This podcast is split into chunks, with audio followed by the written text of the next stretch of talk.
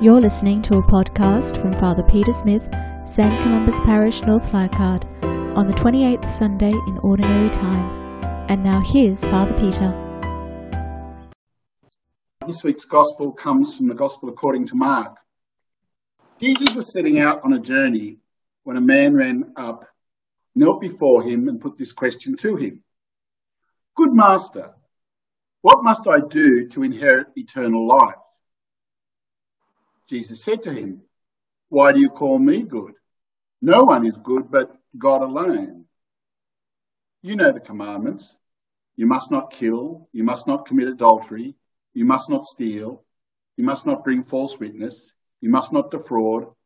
Honour your father and mother. And he said to him, Master, I have kept all these from my earliest days. Jesus looked steadily at him and loved him. And he said, There's one thing you lack. Go and sell everything you own and give the money to the poor. You'll have treasure in heaven. Then come and follow me. But his face fell at these words and he went away sad, for he was a man of great wealth. Jesus looked round and said to his disciples, how hard it is for those who have riches to enter the kingdom of God. The disciples were astounded by these words, but Jesus insisted. My children, he said to them, how hard it is to enter the kingdom of God. It is easier for a camel to pass through the eye of a needle than for a rich man to enter the kingdom of God. They were more astonished than ever. In that case, they said to one another, who can be saved? Jesus gazed at them. For men, he said, it is impossible, but not for God, because everything is possible for God. The Gospel of the Lord. There's a, a great story about how people in Sri Lanka used to catch monkeys. What they used to do was they would get a coconut and they'd cut a hole in the top of the coconut and they'd insert roasted peanuts into the coconut. And then they'd tie the other end of it to a tree. The monkeys would smell the roasted nuts and they'd stick their hand in to grab them, which they could fit their hand in. But once they grabbed hold of the nuts, they couldn't pull their hand out because the opening was too small instead of letting go of the nuts to get their hands out, they clung onto them.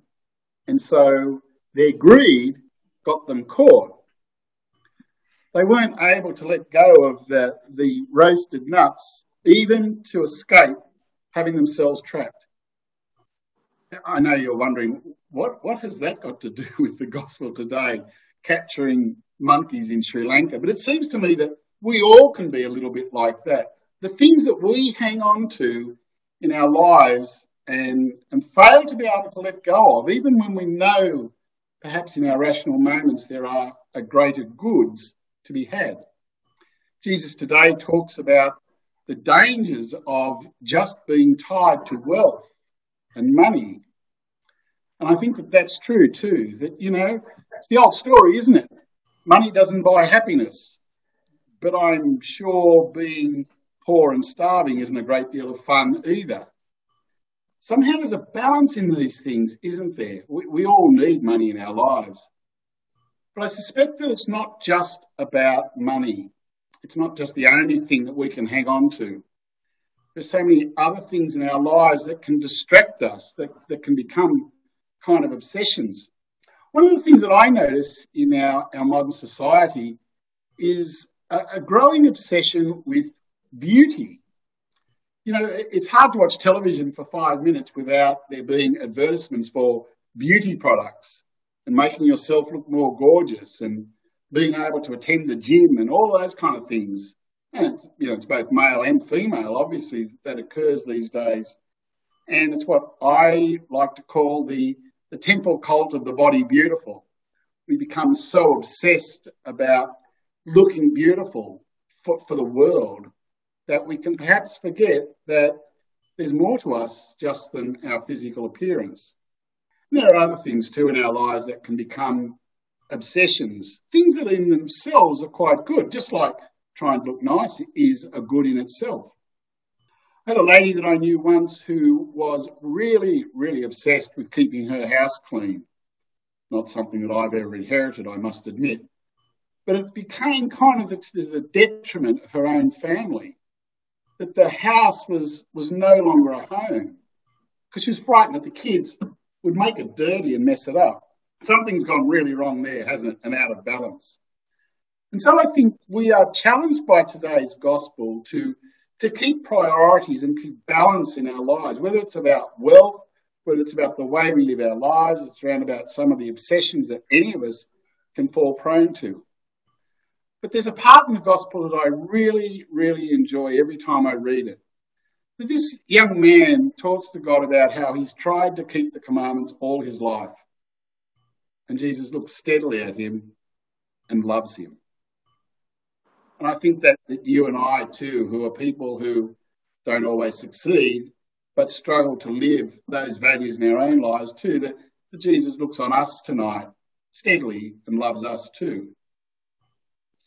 I think the other part that's worth thinking about in tonight's gospel is that right at the end, the disciples say to him, Well, well who can be saved? It seems impossible. Is camel passing through the eye of a needle and so forth?